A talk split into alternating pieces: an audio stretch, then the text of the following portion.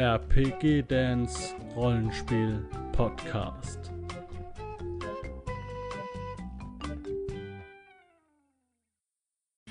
Hallo, oh, da bammelt das.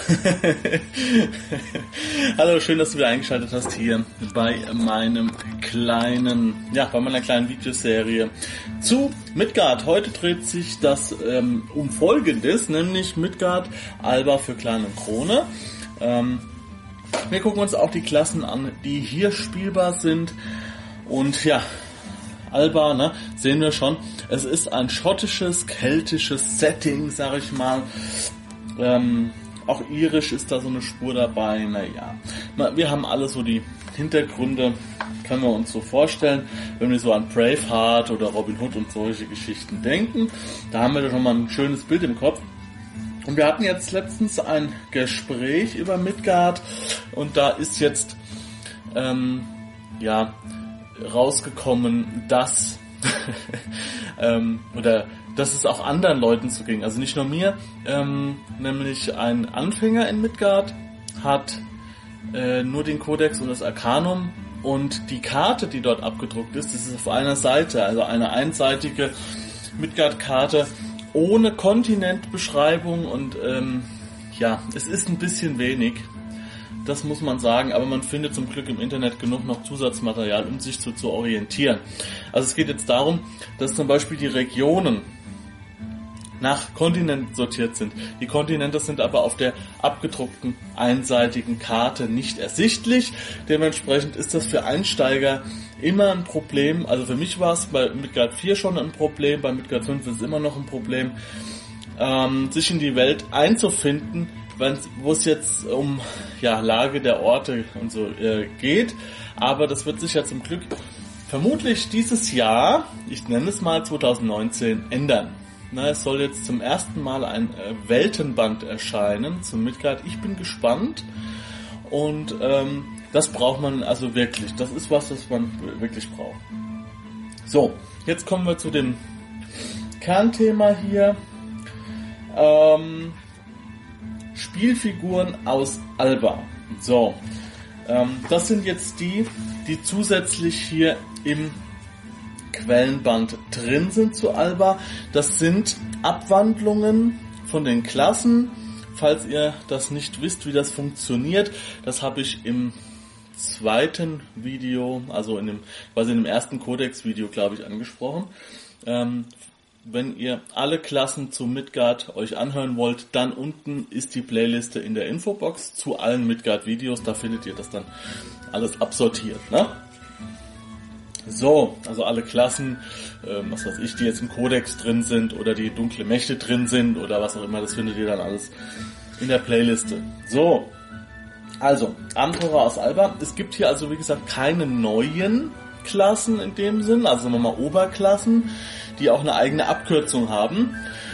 Hier gibt's jetzt nur, ja, was heißt nur, aber hier gibt's so Abenteurertypen, die passend zum Land quasi eingeführt werden. Ja, um das alles ein bisschen, um den, äh, äh, um den, wie sagt man, Regionalkolorit ein wenig hochzuhalten. So, und jetzt ist es so.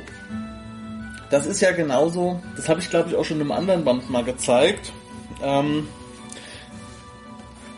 gucken. Nee, das ist, ist schlecht so. naja, ich muss es euch dann beschreiben. Also es ist so, dass ähm, Midgard sehr, sehr stark mit Formeln arbeitet. Nicht so stark wie Rune Master, keine Angst. Aber es gibt immer so Formeln, es gibt Abkürzungen und es gibt auch in diesen ganzen Listen ähm, immer Sonderzeichen, die etwas bedeuten. So, jetzt haben wir hier zum Beispiel das Grad, dieses Grad-Symbol, ne, dieses Gradkreis. Dieser Kreis bedeutet, typische Spezialwaffe des Abenteurertyps sind mit diesem Gradkreis markiert. So, das wird nur hier am Anfang erklärt und dann ist das fortlaufend so. So ist bei Midgard vieles. Also wenn ihr manche Sachen nicht sofort findet, schaut immer ganz am Anfang da werden solche Dinge festgelegt, ja. So, und dann haben wir noch diese kleiner, größer Pfeile und alles, was so in kleiner und größer Pfeilen steht, sind Auswahlmöglichkeiten. Das bedeutet, man muss sich dann entscheiden, ob man zum Beispiel Wurfmesser oder Wurfspeer nimmt. Eins davon hat man. So. Weil, warum erzähle ich das? Weil ich einen Charakter ähm, aus diesem Buch hier ähm, gespielt oder nehmen werde. So, alle, äh, falls ihr mit mir Midgard spielt, ähm, ab jetzt abschalten, weil ich natürlich auch so ein paar Sachen spoiler, die ihr nicht wissen dürft. Ja, so, gut. Ähm, ja, also ich habe hier einen genommen und jetzt ist folgendes. Der, der Kreis bedeutet, dass das die gängige Waffe ist und dass auch in dem Fall halt alles, was hier aufgeführt ist, hat dann der Charakter. Weil ihr macht in dem Fall jetzt keine Verteilung von ähm, von Fertigkeiten und so weiter mehr. Die sind euch alle hier vorgegeben. Wir machen das jetzt mal hier am, am, am Beispiel des Eilach. Der Eilach ist ein Krieger hinter KR. Ich lese mal ganz kurz vor. Äh, dieser wilde Söldner aus Überdorn trifft man vor allem in den westlichen Landteilen Albas. Sie sind Entschuldigung, an entbehrungsreiche Feldzüge gewöhnt und in der Regel billiger als albische Söldner. Wie die Wildgänse, Klammer auf, was Eilach auf Erainisch bedeutet, kommen sie im Frühjahr und gehen im Herbst, um den Winter in ihrer schneebedeckten Heimat ungestört von den twinettischen Besatzern bei ihren Familien zu verbringen. Also sind quasi so, ja, richtige Zeitsöldner, ja, die nur im Sommer dann kämpfen und im Winter dann das Geld äh, durchbringen. So, okay, also, die haben den Bihänder als normalgängige Waffe. So wie ich das jetzt hier verstanden habe, heißt das aber nicht, dass man dann den Biedenhänder nehmen muss, äh, man kann sich auch auf was anderes spezialisieren. Ne? Aber das ist so die Standardbewaffnung. Äh, so, der hat dann einen Bihänder als Fähigkeit. Das sind jetzt nur, es geht jetzt nur um die Fähigkeiten. Ne? Das hat er nicht als Waffe. Das muss man sich dann kaufen. Ne? Aber er hat den Bihänder als Spezialfähigkeit, Dolch, Faustkampf, leichter Speer. Das hat er, die Fähigkeiten hat er auf jeden Fall.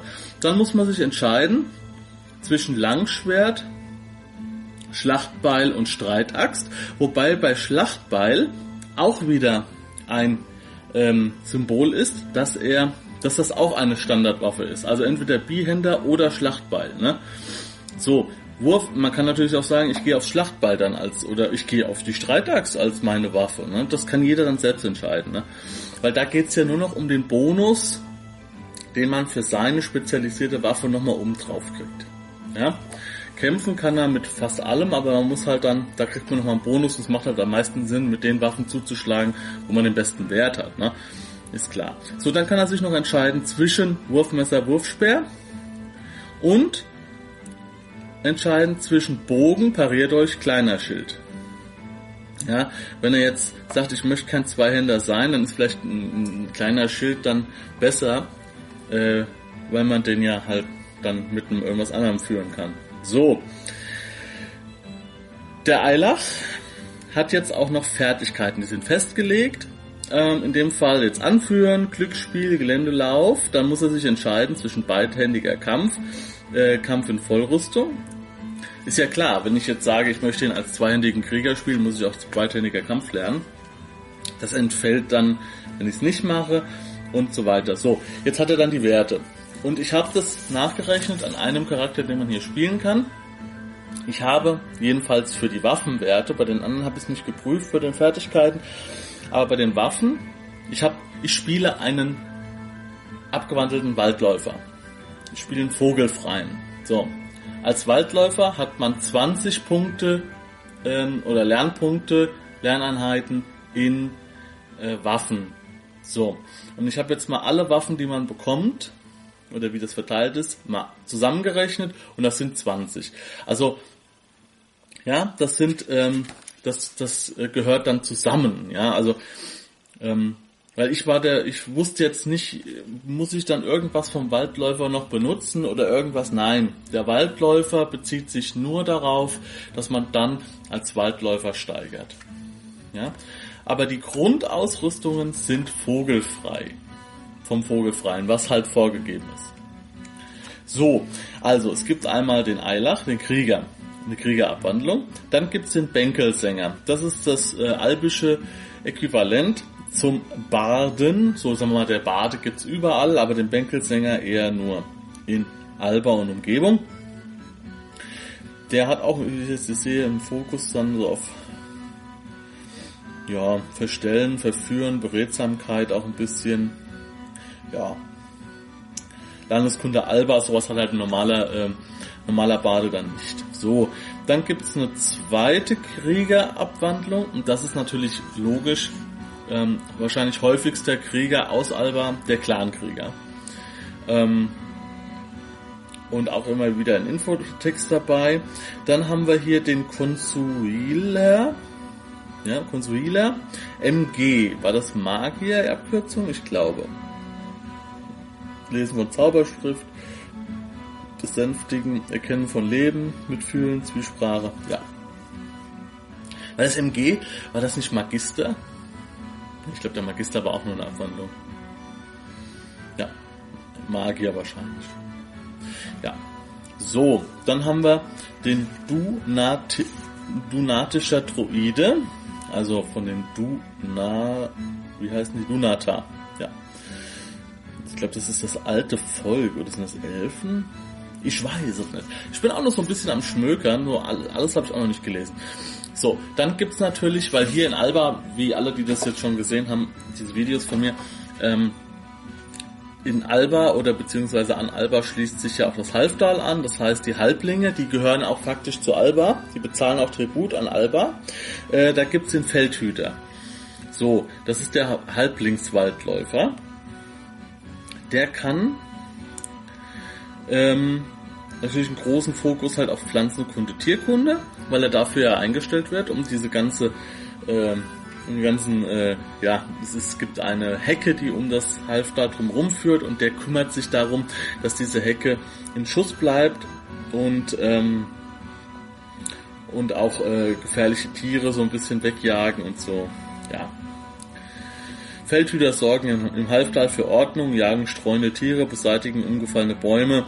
Ja, das ist also so ein, so ein Gartenbauer ist das quasi, mit so ein bisschen Tierfänger mit dabei. So, dann haben wir jetzt, wie gesagt, es gibt in, in Alba verschiedene Arten von Straftätern, sage ich jetzt mal. Es gibt den Geächteten, der läuft wie ein Krieger. Dann haben wir den Gesetzlosen, der läuft wie ein Spitzbube. Ja, das ist dann eher so die diebische Geschichte.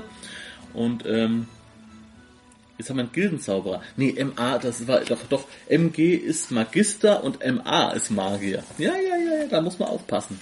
Ja, weil jetzt kommt gerade der Gildenzauberer, quasi der albische Gildenzauberer. So. Und das ist ungewöhnlich. Äh, ähm, so ist es, so ist es nicht unüblich, dass Magier und Hexer sich ein klein wenig in Waffengebrauch üben. Neben dem Dolch ist auch das Kurzschwert eine beliebte Waffe der albischen Zauberer. Ja, denn es ist eine handliche und einfach zu erlernende Waffe. Ja, das bedeutet, ähm, ja, der Gildenzauberer hat auch, ähm, kann auch ein Kurzschwert nehmen. Also das ist, das ist dann schon, ja, ein bisschen mehr so dieser Kampf, nein, Kampf- und Kriegsmarker hört sich so an, als ob das was mit seinem Zaubern zu tun hat, sondern eher so ein Schwert, ja, so, ein Kampfmagier, der halt auch äh, selbst ein bisschen kämpfen kann. Ne? Dafür ist er wahrscheinlich magisch dann ein bisschen schwächer. Aber wird ja, äh, das hat ja auch nur mit den Startwerten zu tun, danach wird er ja wie ein Magier gesteigert. Ne? So, dann haben wir, natürlich in der albischen Gesellschaft sind viele kämpferische. Hier gibt's jetzt den Handschein oder Hankein, egal, je nachdem wie man CH ausspricht hier im, im Albischen, ist auch ein Krieger. Als Vorkämpfer und Leibwächter eines hochgestellten Adligen genießt Handschein großen, der Handschein einen großen Respekt. Ah, so, dann gibt's die Hochzeitslader. Das sind die Barden aus dem Auenland, hätte ich jetzt schon fast gesagt, den, aus dem Halstal. Das sind Halblinge. Ähm, die Hochzeitslader sind einmal Zauberer auch ein wenig. Also in, in, eigentlich haben die ja sehr friedliche äh, Fähigkeiten. Ne? Also die sind hier auch wie es hier ist jetzt, Musizieren, Beredsamkeit, Menschenkenntnis, ähm, ja, sind diplomatisch, ja, und sollen helfen halt bei, bei Hochzeitsfeierlichkeiten und so weiter, sind aber ein bisschen mehr. Ich will jetzt nicht so genau ins Detail gehen, aber sind natürlich dann Charaktere, die sehr manipulierend sein können. Ne? So, dann haben wir, das ist eine ganz wichtige Sache in Alba, den königlich-albischen Waldläufer. Ähm, es ist ein Waldläufer eigentlich, aber mit verschiedenen Fähigkeiten und vor allem äh, dem König unterstellt. Also vieles von diesen Sachen, die jetzt hier in diesen Rollenspiel Abenteurertypen noch dazukommen, sind eher rollenspieltechnisch auch noch äh, relevant. Ne? Macht einen Unterschied, ob du ein Waldläufer bist oder ein königlich Albischer. Das ist aber eher rollenspieltechnisch dann. Also es ist ja nicht alles nur hier in den Werten quasi oder in den Startfertigkeiten hinterlegt, sondern auch in dieser Geschichte dazu. So, dann gibt's einen Kopfgeldjäger, das ist ein Krieger, ähm, der natürlich dann diese ganzen Gesetzlosen jagt muss es auch geben. Dann gibt's Orkmann. Ja, ein Orkmann ist ein Händlerabwandlung, der sich darauf spezialisiert hat, ja, mit den Orks zu handeln. In den Augen der meisten Albei tragen diese Händler, die mit ihrem Karren- und Maultierkarawanen die Orks der Nebelberge und des Pin Penganions mit Waffen und Alkohol versorgen, die Hauptschuld an den Raubzügen der wilden Kreaturen. So, deswegen ist es ganz gut, wenn sie ihr ihr Handwerk ähm, im Verborgenen ausüben. Ne? Also das ist so ein bisschen, es ist zwar wohl legal, aber nicht angesehen. So ein bisschen wie, ja, aber eigentlich ist es wahrscheinlich nicht legal, ne? Wenn man äh, die Gegenseite mit Waffen beliefert. Ja, scheint sehr zwielichtig zu sein. Ist ein bisschen schwieriger. So, dann gibt's etliche Ordenskrieger. Wer hätte es gedacht? Es gibt Krieger der Orden des Ordens vom Heiligen Speer, Krieger des Sonnenordens und der Pip Rochain. Es ist ein Bade, äh, der Pfeifer der albischen Heere. Achso, okay. Okay, also das sind Schlachtenbaden quasi. Die, das sind die, die mit den äh, Kriegern in die Schlacht ziehen. Ne? Ah, Dudelsack ist auch äh, seine Fähigkeit, ja. Also könnt ihr euch schon vorstellen, was das ist, ne? So, das sind jetzt, sagen wir mal, die, die Ordenskrieger und dann gibt's die Priester. So, da gibt's ein bisschen was, ähm, weil Alba fünf oder sechs verschiedene Gottheiten hat. Dementsprechend gibt's hier den Priester des Xan, das ist der Kriegsgott, das weiß ich. Bei den anderen wird's dann schon wieder ein bisschen enger. Priester des Turion, Priester des Irinda, Priester des Twilan. Ja, jetzt gibt es hier nochmal ein paar Erweiterungen, besondere Vorzüge für Priester, okay. Priester des Ilator, Priester der, der Wanner, Priester des Radios, okay. So, jetzt kommt was, das verstehe ich nicht. Priester hören jetzt auf. Es gibt keine neue Überschrift, es geht dann gleich ein Raubritter weiter, das ist auch ein Krieger ja, aber eher so in die ritterliche Geschichte geht. Ich schau mal rein. Na gut, Etikette und so hat er nicht. Ne? Der hat aber Anführen dafür, Reiten, beidhändiger Kampf, Vollrüstung, muss er sich entscheiden. Ja. So, dann gibt's den Rauchfangkehrer. Also die süßen Sachen sind immer von den Halblingen. Das ist ein Halblingscharakter. Und dann haben wir einen Ritter nochmal, so ein Standardritter, quasi der gute Ritter ähm, ja, dieser Adel, es ist eine adelige Krieger dann, ne? Okay. Hat er noch irgendwas mit Etikette oder irgendwas? Kampf im Vordergrund. Also schreiben, Albisch, der kann halt schreiben, ansonsten hat er kaum Unterschiede, vielleicht, doch Etikette hat er ein bisschen, ja, also da äh, ist es jetzt nicht so, dass man sagt, ich spiele jetzt einen Ritter und bin deswegen komplett anders als ein anderer Krieger. So ganz so ist es nicht. Das liegt dann eher im Rollenspielerischen, das dann mit den Werten hier unterstützt wird. Ne? In dem Fall äh, dann halt eher Etikette, ähm, Reiterkampf, Anführen, Schreiben. Ja, das ist keine Fähigkeit, die sonst normalerweise ein Krieger hat. Äh, nicht per se jedenfalls. Ja. Spurensuche. Keine Ahnung, warum man Spurensuche dabei hat. Aber das kann man sich an, kann man sich aussuchen. Schreiben oder Spurensuche. Gut, verstehe ich nicht, warum man Spurensuche dabei hat. Wahrscheinlich um die Intelligenz ein bisschen nochmal rauszu, rauszukehren. Ähm, ja, bei so einem Ritter. Ähm, ja. Dann haben wir Ritter der Straße, das ist der erste Glücksritter. Ja, gut. Ist halt Strauchdieb, Strauch. Ah ja, Ritter der Straße nennt der Volksmund sie. Strauchdiebe, Straßenräuber, Wegelager sind auch höflichere Bezeichnungen. Aha. Äh, unhöflich. No, no, nee, es sind auch die höflicheren. Also es gibt noch schlimmere Bezeichnungen. Okay, das ist dann auch schon sehr zwielichtig. Ähm, verführen, schleichen, Gassenwissen, tarnen. Ja. Armbrust, okay. Okay, also das ist kein Bogenschütze, das ist dann ein Armbrustschütze eher. Leichte Armbrust. Okay, schön. Dann gibt's natürlich den Schmuggler, obwohl der Orkmann ja auch schon fast ein Schmuggler ist. Anscheinend kann der das aber noch ein bisschen besser mit sich vereinbaren. Gibt's den Schmuggler als Händlerabwandlung und den Schriftensammler.